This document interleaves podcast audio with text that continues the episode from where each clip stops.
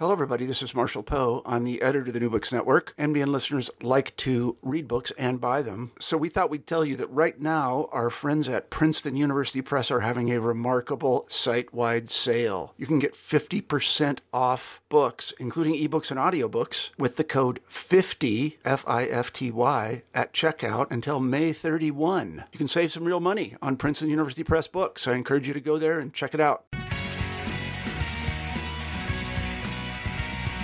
Welcome back to New Books in Political Science. I'm Susan Liebell at St. Joseph's University, and today I welcome Matto Mildenberger, Assistant Professor of Political Science at the University of California, Santa Barbara, to discuss his new book, Carbon Captured How Business and Labor Control Climate Politics, published by MIT Press in 2020.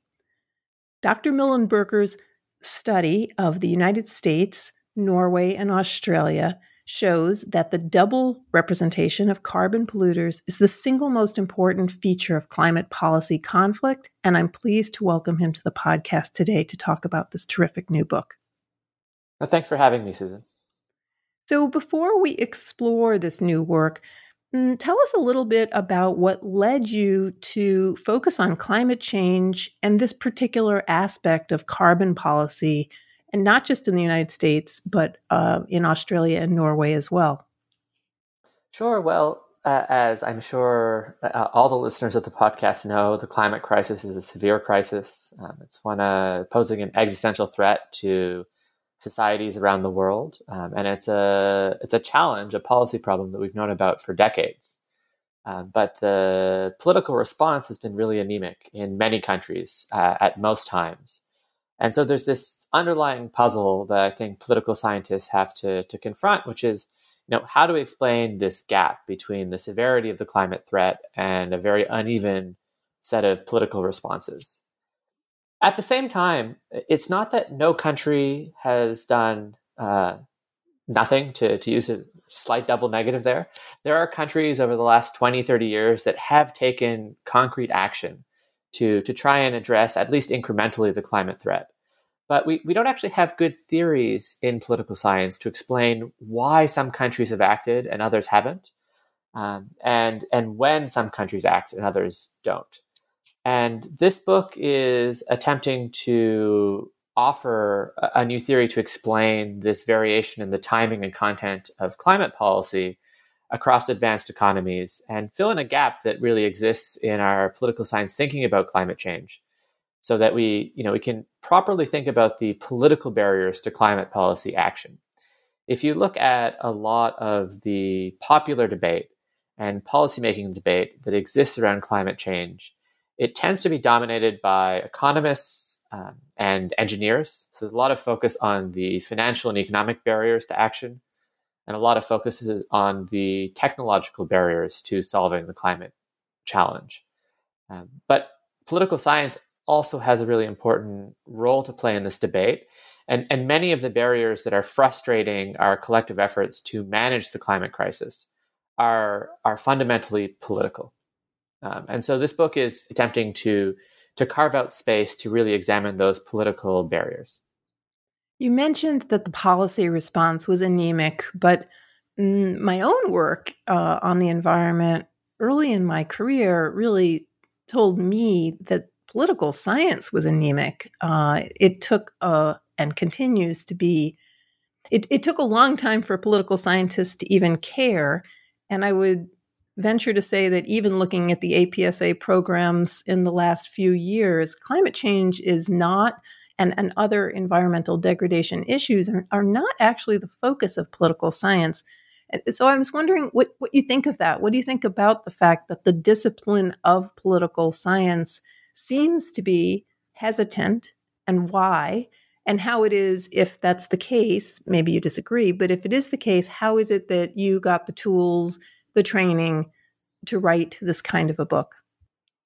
Yeah, I think that you're absolutely right. Um, and uh, it's discouraging that the discipline hasn't engaged with environmental politics issues and climate politics issues in a more comprehensive way over the last 20, 30 years.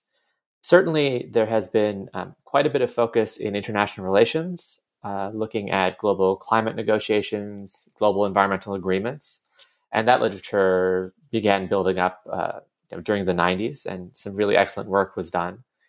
Um, there's, of course, a, a, community of scholars working broadly in, in what they self define as global environmental governance, who extend that IR literature to uh, you know, a much more diverse set of actors um, and tend to use a more pluralist, uh, pluralistic set of methods. And there is a literature in American environmental policy that has focused on the policymaking process around environmental issues in the United States specifically. And of course, there are um, specialists in various countries around the world studying the environment from their home country's perspective. But the, the discipline of comparative environmental politics, that, that subfield, has really lagged. Um, and if you if you think about almost any other policy domain, tax policy, welfare policy, you know, immigration policy, these are all topics that not only have um, a real centrality in the discipline today, but there are very mature debates that exist, dozens of books reflecting on why there's variation in the timing and content of policies in those domains across countries. And we're missing that um, in uh, environmental politics for the most part. There's certainly been a, a, flurry of research in the last few years that has begun to fill in that gap. Um, but in some ways, this this subfield is at least a decade or, or even several decades behind a number of other contemporary policy challenges. Um, I have a folk belief about why this is the case. I don't know. Um, no, I want to know, of course. I, I, don't know whether it's true or not. Um, but I do think that a lot of people who really cared about the environment and political science uh, got into studying the environment by focusing on global climate agreements and you know going to conference of parties every year to the annual climate negotiations. And that's a very discouraging experience for most people because the the pace of global climate action has been glacial to non-existent.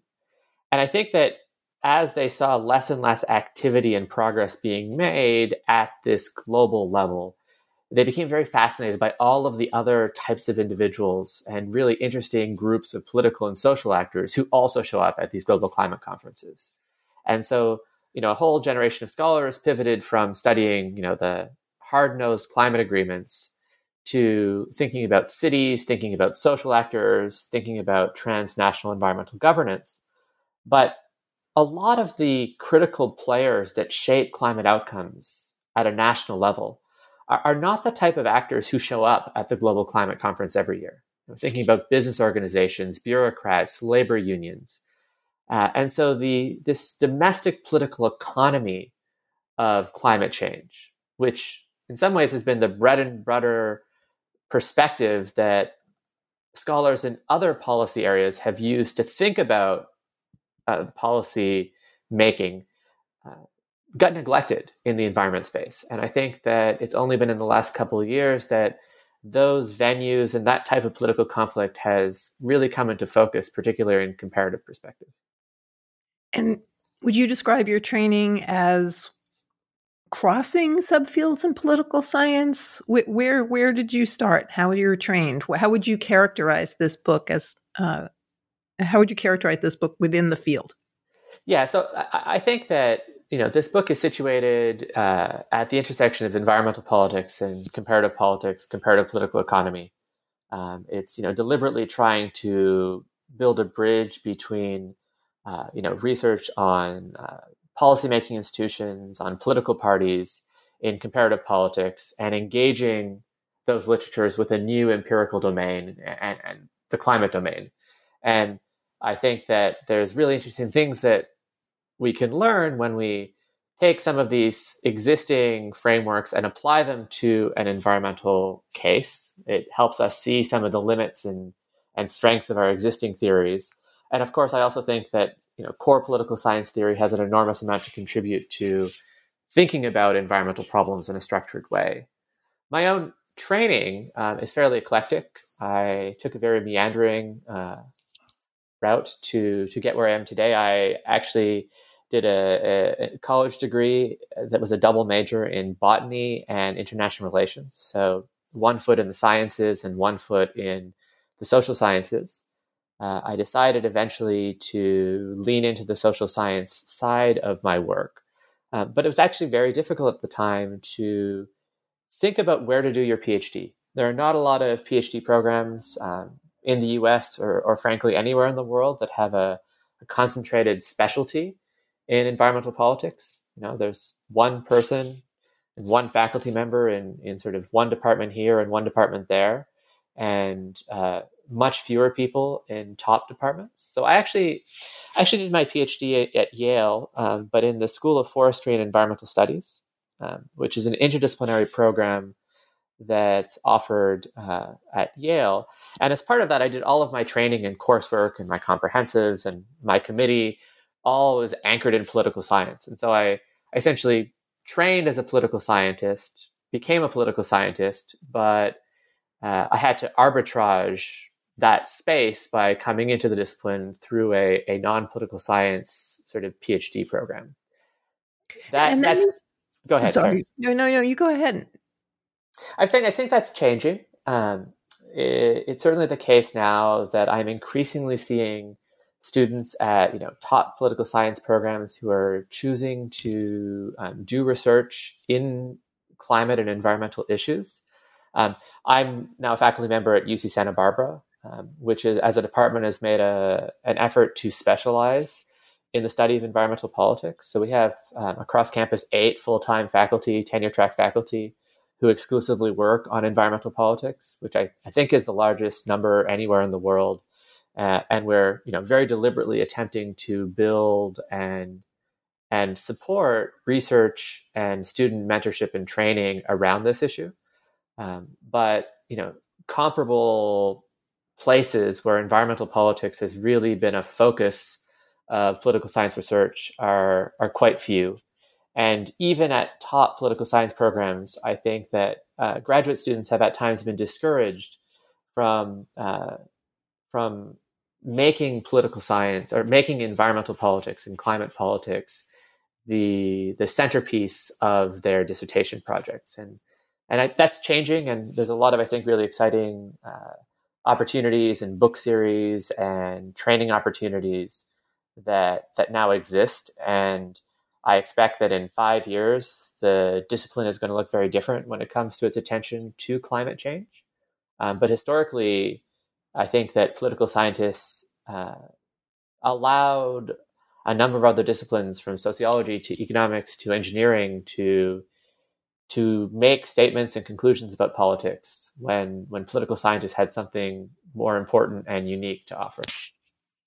No, thanks. And I think it actually draws together what you said about your own training. I think that in part there's some fear of the science that's involved in talking about climate science, even if you don't need to be a scientist, but perhaps having the botany training, perhaps coming out of school forestry, it makes you able to do the political science with without fear that you might have to um, think a little bit about chemistry or um, uh, atmospheric science. Um, you mentioned existing theories, and and before we get to how you want to um, refocus our attention, let's just talk a little bit about the the theories that are on the table for climate policy inaction and action um, starting with collective action, and just talk a little bit about what political scientists and others have said and and and what the limitations are, which is is how your project um,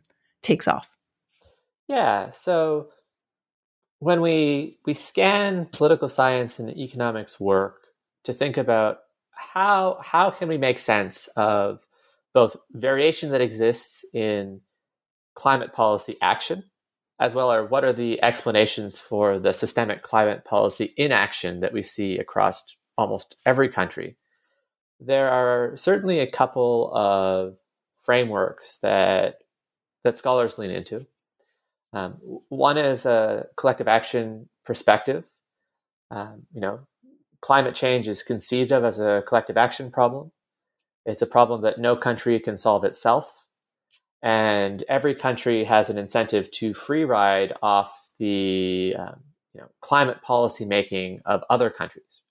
you would prefer as a country in this framework to, to be the only country that doesn't take action so that you can enjoy all the benefits of a stable climate without any of the costs associated uh, in terms of domestic economic costs that are associated with taking climate policy action.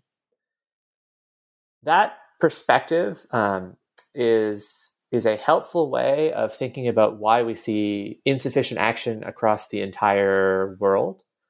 Um, it, it's a little bit less able to explain why we should still see variation between countries in taking some action, because we do see meaningful unilateral action in some countries at some time periods that's somewhat inconsistent with this broader um, concern over free riding.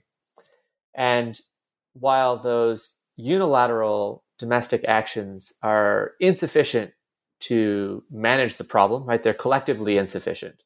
They still involve meaningful um, political and economic debate and costs at the domestic level. So something is happening that collective action theorists would view as being costly to national governments that isn't easily explained within you know the, the simplest versions of collective action theory. I think that there's a, a second um, perspective that's often discussed, which thinks about collective action, or sorry, thinks about climate policy in action as being a function of either cognitive or emotional limitations. Um, so this is a, a, style of explanation suggesting that people don't believe climate change is happening and therefore they don't take action. Um, political parties don't believe that climate change is happening and therefore they don't support policymaking to address the climate crisis.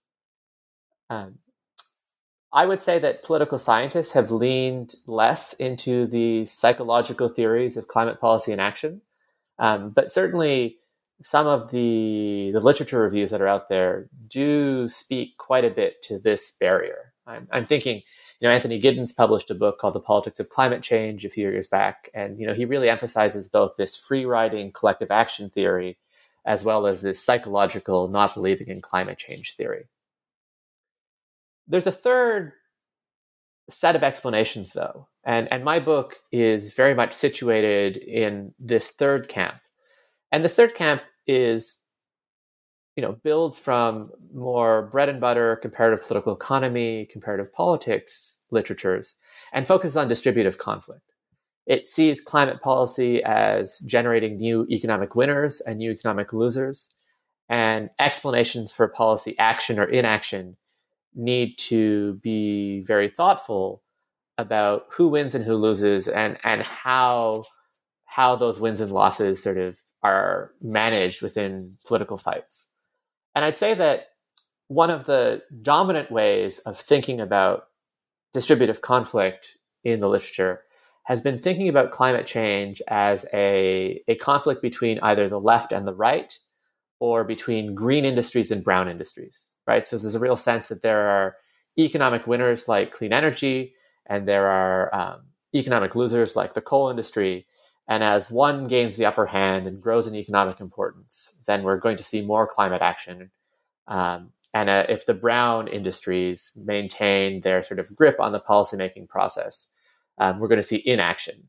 And I would say that these explanations often focus on the, you know, the dominant role that fossil fuel companies, fossil fuel utilities, oil companies play in, in blocking policy in many uh, parts of the world.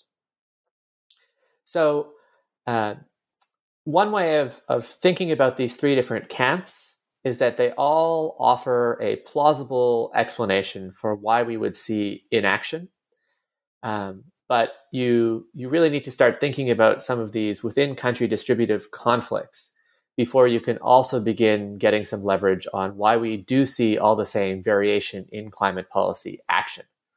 Um, because going back to the early 90s, there are some countries that have acted unilaterally and have taken meaningful steps to reduce their, their national carbon pollution, even if collectively all of those efforts have been just a drop in the bucket to, to manage the climate crisis at the global level. Well, should we start then with uh, cooperation and talk a little bit about how climate policy cooperation functioned in Norway? Sure. So, um, my book uh, approaches this question um, and uh, I guess, advances a theory that is is distributive institutional. So I'm I'm focused on distributive conflict, and I want to understand how conflict over climate reforms plays out in different countries around the world, and I'm focused on both what the distribution of interests are. You know, what is the distribution of different actors, and what are their preferences for climate policy, and then I want to also understand how do those preferences get translated into action and that means you need to think really carefully about how institutions that exist in different countries package and translate and, and um, structure the expression of those political preferences. So the, the book sort of proceeds in two parts. Um, in one part, I think about what the distribution of preferences are for climate policy in different countries. And then in the second part, I, I think about how institutions structure the expression of those preferences and that's where I get explanatory leverage to, to make sense of why we see these differences in the timing and content of climate reforms. Um, to, to, to, take a step back and just say a few empirical things first. So, um, the book focuses on Norway, on Australia, and on the United States. Um, while my research uh, is actually fairly methodologically eclectic, I do a lot of um, causal, quantitative causal inference work, for instance. Uh, the book itself is is qualitative, um, rooted in sort of process tracing. Um, it builds from you know over hundred in-person interviews with policy elites and political elites in all three countries, and uh, a real effort to understand what were the negotiating dynamics and policymaking dynamics inside the room as climate reforms were being debated. And the analysis spans from 1990, um, which was a moment in which uh, climate reforms really began to emerge onto the political agenda in many countries through to 2015, um, which is when the Paris Climate Agreement um, was signed. And um, many of the your listeners probably know that the Paris Climate Agreement marked a, a fairly substantial change in the structure of global climate negotiations. In that prior to Paris, there were a set of repeated efforts to develop binding global frameworks to manage global carbon pollution, where each country would be essentially making commitments and binding commitments set jointly about how much carbon pollution they need to reduce. Uh, after F- Paris, we have a framework that is much more deferential to national circumstances and countries are given a lot more latitude to self-define what type of carbon pollution efforts they are going to make to contribute to the global good. And this also means that understanding variation between countries in the content and, and substance of climate reforms uh, has become all the more important in trying to make sense of policy outcomes. And, and Matto, before you go on, I just want to push in that, of course, um, I come at this not as a specialist and not from the kind of training that you do. The book is very clearly written and it is it you don't need any sort of quantitative chops in order to understand the politics and the political um, uh, outcomes that that that come from everything else that you have done behind the scenes. So I just want to say to listeners that this this is a book that anybody can pick up and read from student to faculty and understand because of the great job that you do Matto with with with with contextualizing for us for putting uh, some you know what is recent history to some and for students farther history um, into perspective. So it's it's really done exceptionally well. Oh that's great to hear. Um, and um, just uh, to maybe also to mention from a methodological perspective, um, while we're, we're talking about sort of the, the data and the source work for the book, um, there's been, uh, as as you probably know, quite a bit of debate in political science recently about transparency um, and um, a big push to do more transparency in quantitative research. Um, I uh, was really interested in this book as a fully qualitative book to to do my best to um, support transparency in my qualitative work. And so um, the book actually has a a um, transparency appendix that's uh, hosted online as part of the, the Syracuse University's um, QDR Qualitative Data Repository um, program. And so a lot of my primary documents and a lot of the, the non confidential source material is um, arranged and listed there, um, along with sort of a much more technical version of some of my methods and approach to, to research for interested readers. So I've, I've tried to, you know, to build and, and develop um, as much of this data out as possible in a very public and trans- transparent way.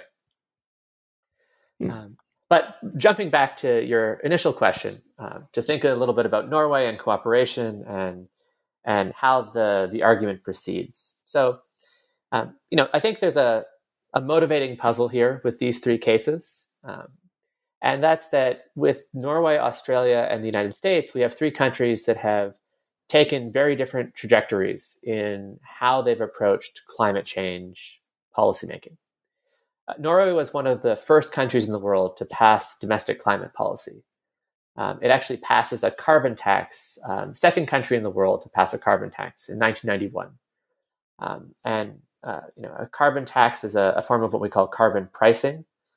These are policies that try and make it more expensive for polluters to release carbon pollution into the atmosphere with the idea that as you if, if it's more expensive to pollute you're going to reduce the amount of pollution that you release uh, so norway passes a carbon tax three decades ago essentially um, and since that time has undertaken very incremental reforms um, and policies that have overall tended to impose more costs on consumers and have tended to shield some producers some businesses from direct costs. We have uh, the United States, which is almost the diametric opposite, right? The United States uh, doesn't act until arguably around 2010 or so with uh, executive action with under the Obama administration. So it's a much later actor, but the actions it takes when it eventually acts have a more producer focus and are more conscious about shielding consumers from direct invisible costs. And Australia is a bit of an intermediary case where you also see late action. You know, Australia only um, passes a, a, comprehensive climate reform package in 2011, though it later repeals that in 2014. Probably the country in the world that has had the most active political conflict over climate policymaking. Uh, about four prime ministers and two opposition leaders in Australia have, at one point or another, lost power in part because of their climate policy commitments or absence of commitments. Um, but Australia ends up being this intermediary case of, of a late actor, but the the substance of those policies is a bit more mixed with a, a mixture of producer and consumer costs. And the book is trying to make sense of this variation and, and actually variation on a number of other dimensions as well. And so there's really two, two steps in the argument that I build.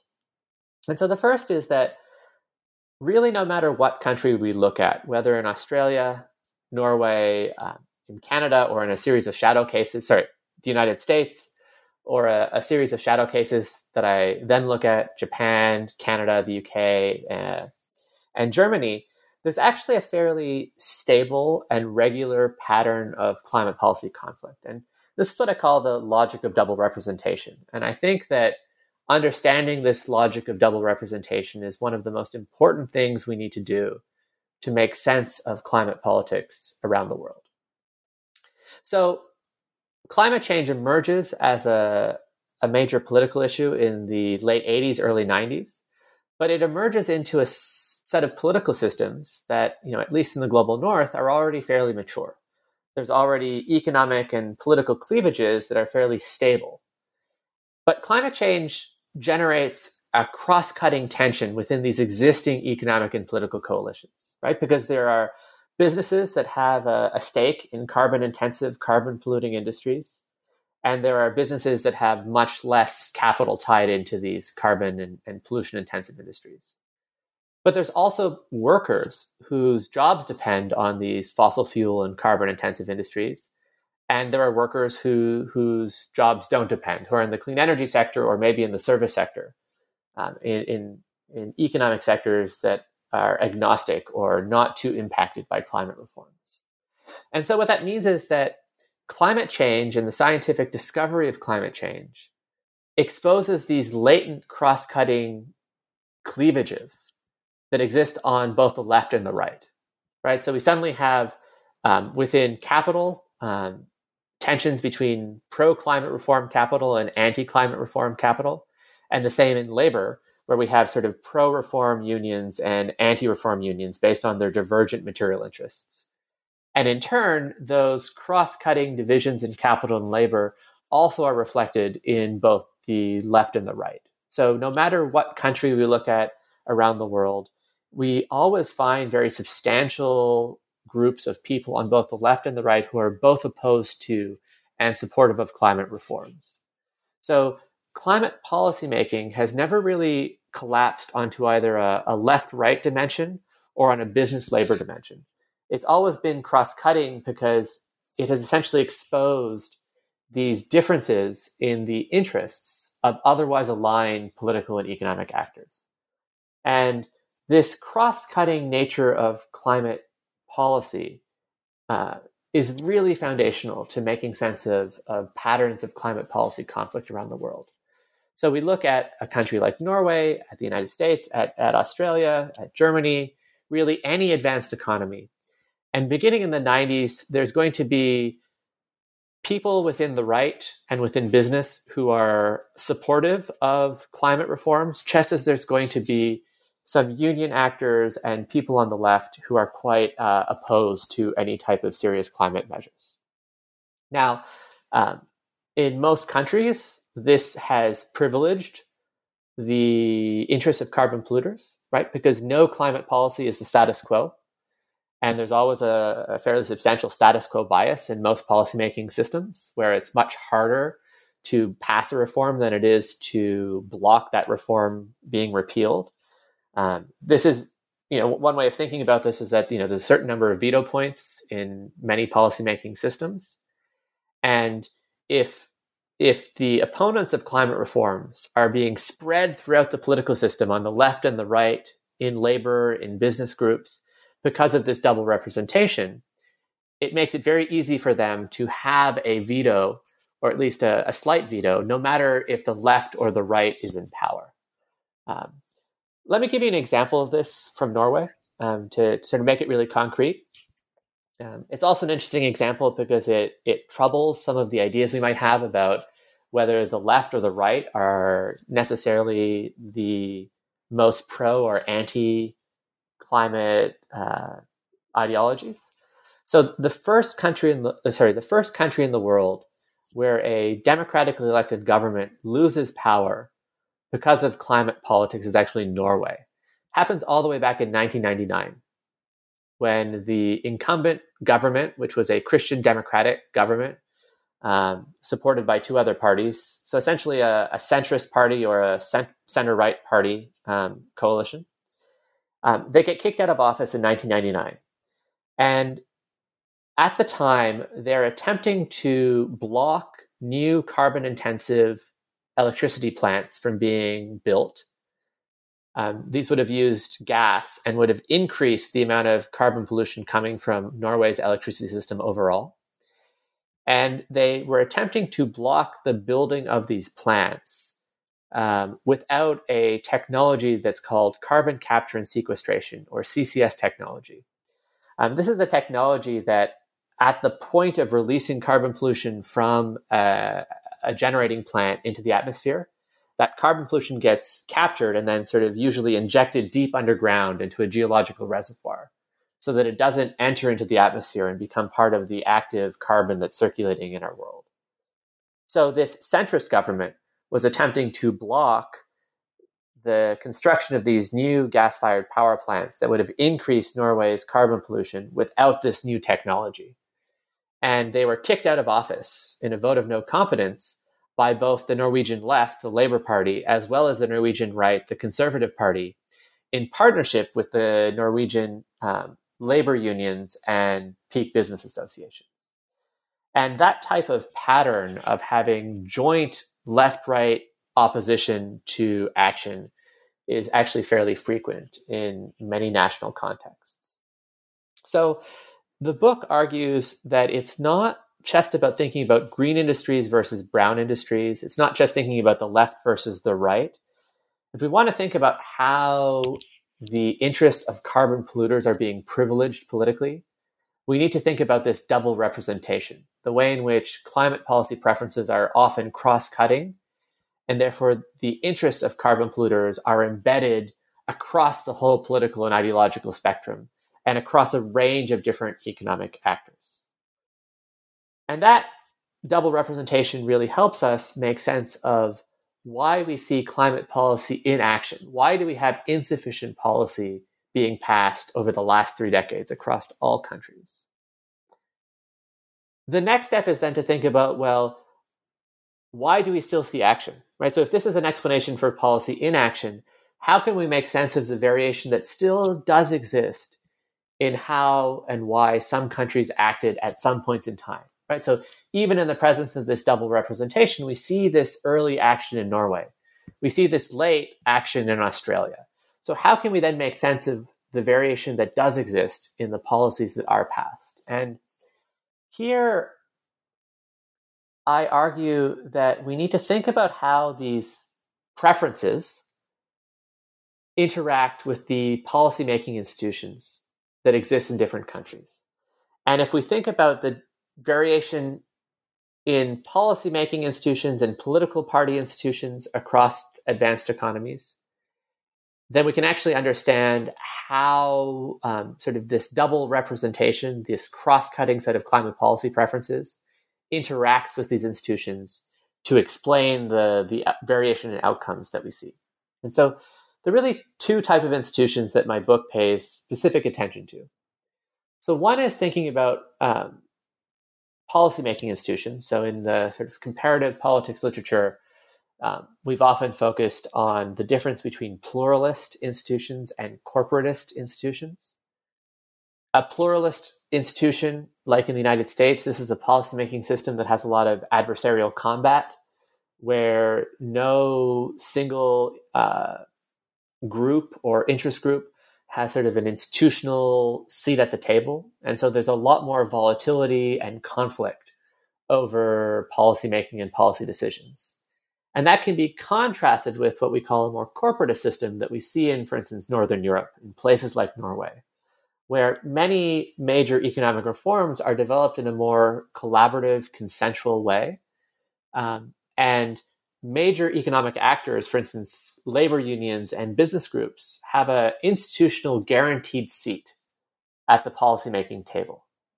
In fact, you know, these corporatist policies are very much the backbone of the welfare state, for instance, in and some of the, the generous social safety nets and you know a, a style of economic policymaking that has been viewed as more egalitarian and more conducive to a range of different social and economic policy outcomes by scholars in political science.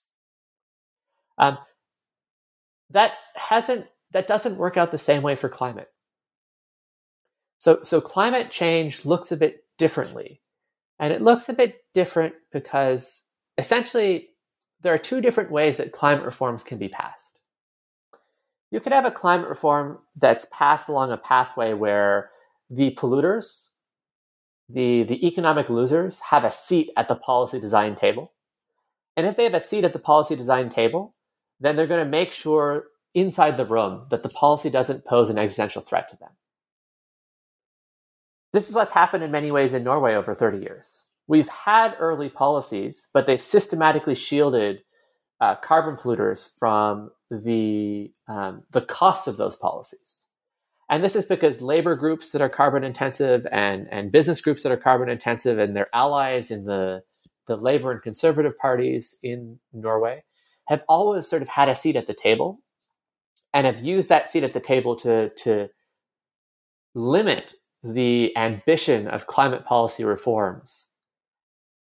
And in the few moments, like in the, the late 90s and 1999, where the Christian Democrats attempt to pass more ambitious reforms, those groups sort of coalesce and, and manage to block any effort to sort of push the envelope in in climate terms.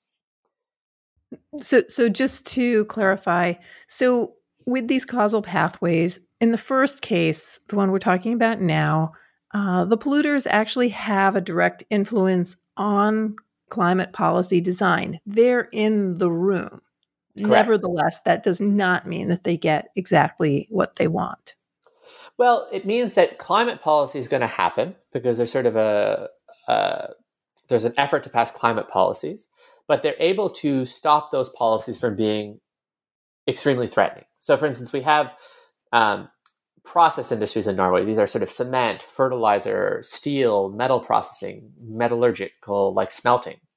Right? These are all carbon pollution, carbon polluting industries in Norway that have never faced any real costs associated with climate reforms for the last 30 years. They've been systematically exempted because they've been able to use their position inside the room to um, to block costly reforms.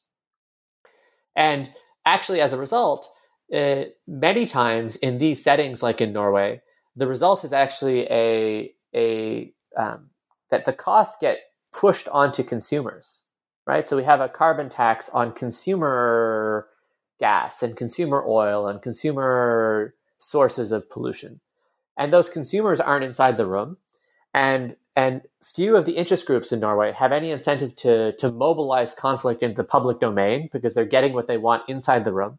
And so they don't need to mobilize conflict into the sort of public and political sphere.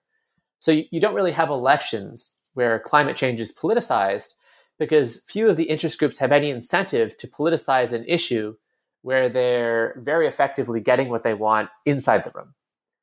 And we can think about this a little bit you know, one of the, the advantages that people have expressed around a corporatist or a, a welfare state system like in Northern Europe is that it, it's very good at providing, um, you know, stabilizing the status quo and providing a lot of economic security for individuals and businesses. But when the the fundamental sort of nature of the economy is too carbon intensive, when, when we need to reform the economy at a very basic level, it's very hard to do that in this more consensual collaborative way right the very collective action institutions that are so helpful in other policy domains end up being um, hurt you know end up being obstacles in a place like norway because the the economic losers have a seat at the table and an implicit veto there we can contrast this with a different pathway a second pathway in more pluralist countries like the united states where um, where carbon polluters don't have the same institutionally guaranteed access to policy design in the US system. There are moments, as we see now in the Trump administration or in the George W. Bush administration, where coal and oil industries essentially controlled US policy. So, at their best moments, they have a much stricter and, and a much sort of more complete control of the policymaking process. But that oscillates with moments, as under the Obama administration, where many of these carbon polluting industries and interest groups got comparatively shut out of the policymaking process.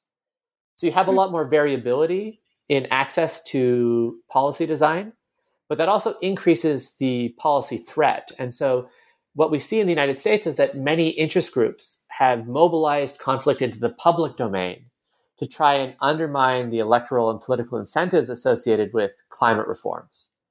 Uh, and and this has very effectively over many years um, stymied reforms.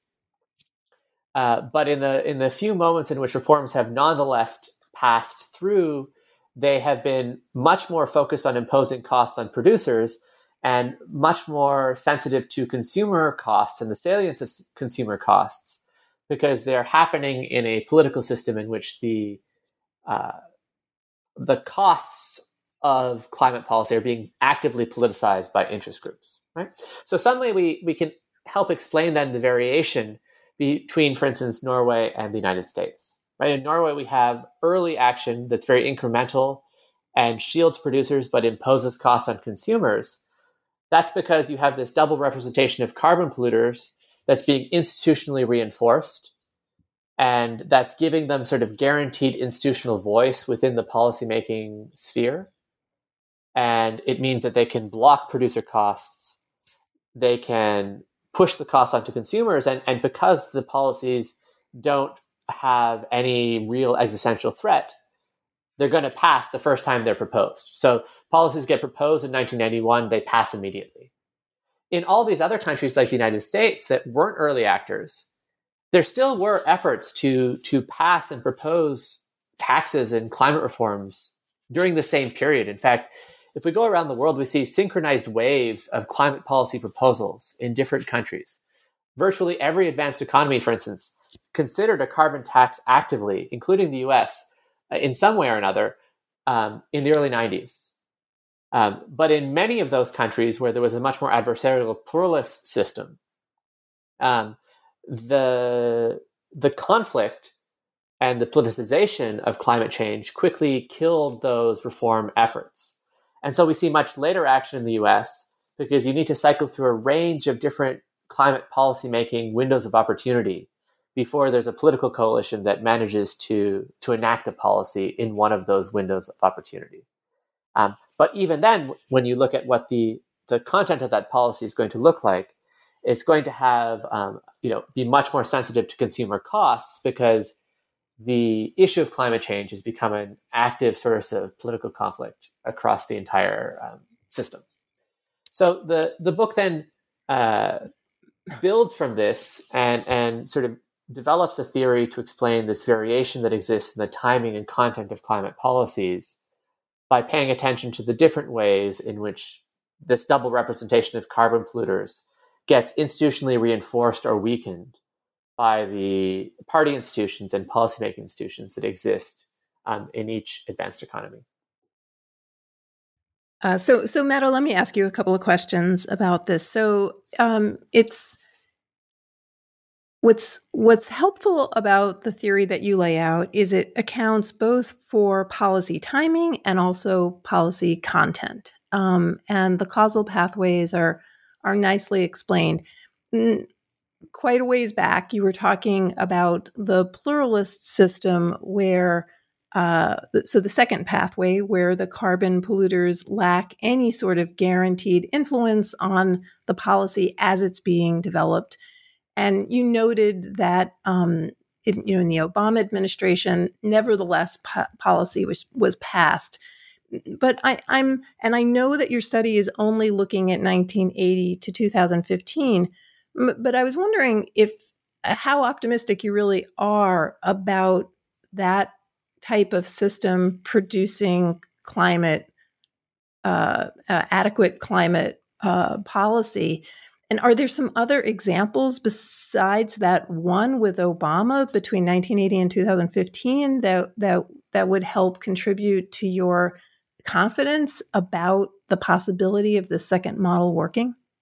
Well, I, should say that I'm I'm uh, I'm more pessimistic about both systems, right? So we, we tend to have this perception that Europe is inherently greener in its policymaking outcomes than um, than the United States or Australia, and you know you have cases like Norway and Germany that are lauded as being you know climate policymaking leaders, um, and I think that my my broader argument in the book is not that one system is better than the other or that we should necessarily be optimistic about one and pessimistic about the other, but that these two different approaches to climate policymaking have their own strengths and own weaknesses. Right?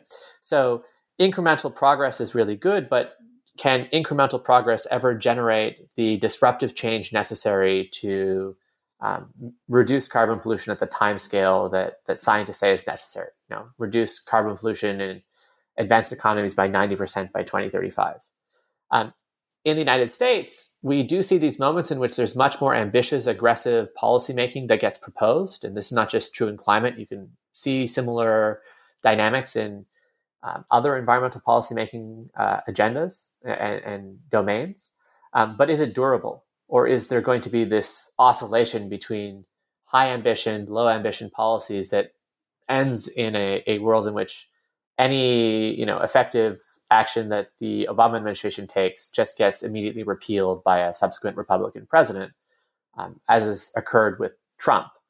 Um, I do think that there are some broader implications, though, and that's that if we want to think about how to design climate policy, we need to think about the nature of the political conflict that exists in these countries. So, um, for instance, in Europe, uh, within the constraints of this more corporatist style of policymaking, uh, subsidy based policies have actually been the most disruptive and done the most good in pushing European economies towards a green future.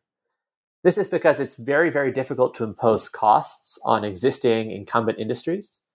But the collaborative, consensual nature of policymaking has created opportunities for really, really large, stable, long term subsidy programs that have helped to, um, to create new industries. Um, and so rather than, than making it more expensive to pollute, um, it's been easier to make it less expensive to do cleaner things. Um, in the US, by contrast, it's much more hard to, in this more pluralist context, to um, to sustain really long-term subsidy programs in this space because of the different incentives that opponents have to politicize uh, green spending. Um, but in fact, you probably have a, an easier time regulating and imposing direct costs on carbon polluters. Right. So I mentioned the Obama administration. The Obama administration used uh, statutory authority under the Clean Air Act, right, which was an early environmental law. Um, there was a major Supreme Court case in 2007, Mass versus EPA, that read carbon pollution into the Clean Air Act.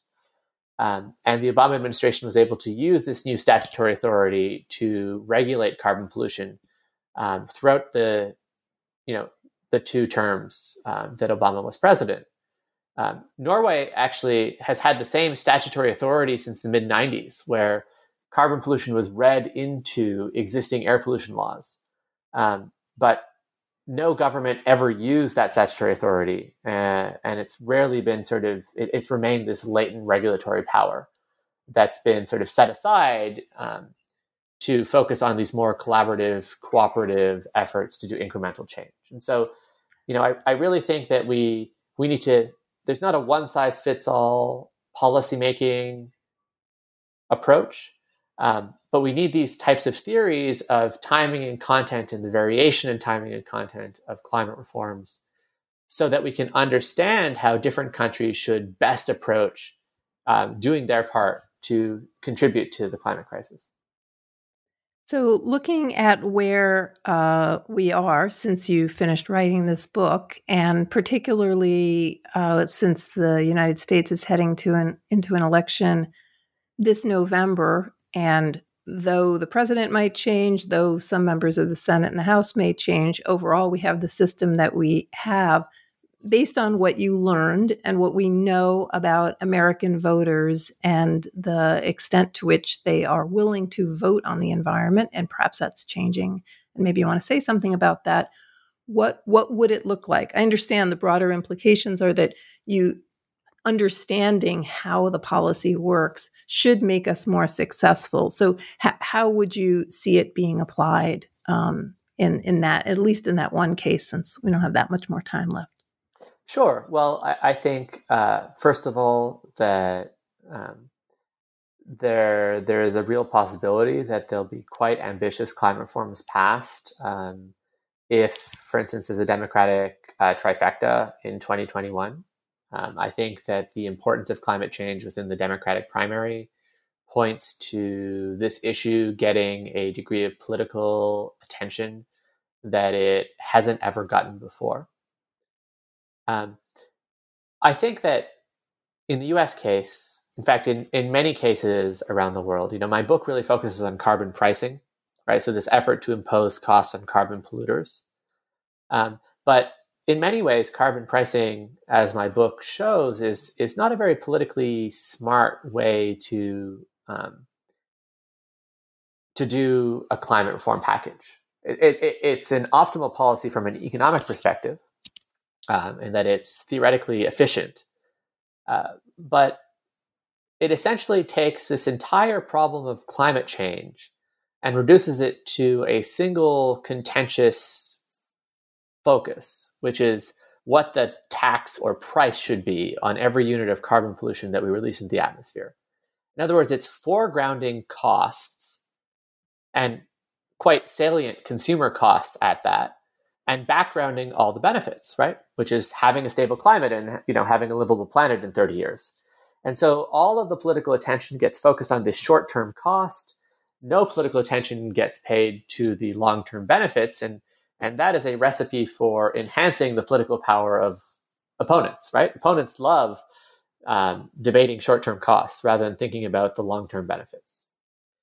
Uh, what I think we're seeing in the U.S. right now um, with proposals like the Green New Deal is a recognition that there's a different way to design a climate reform package. One that puts benefits forward as the central plank rather than costs forward as a central plank and is willing to to let go of the most economically efficient policy sets to generate a package that has political benefits and that's easier to generate a political coalition in support of.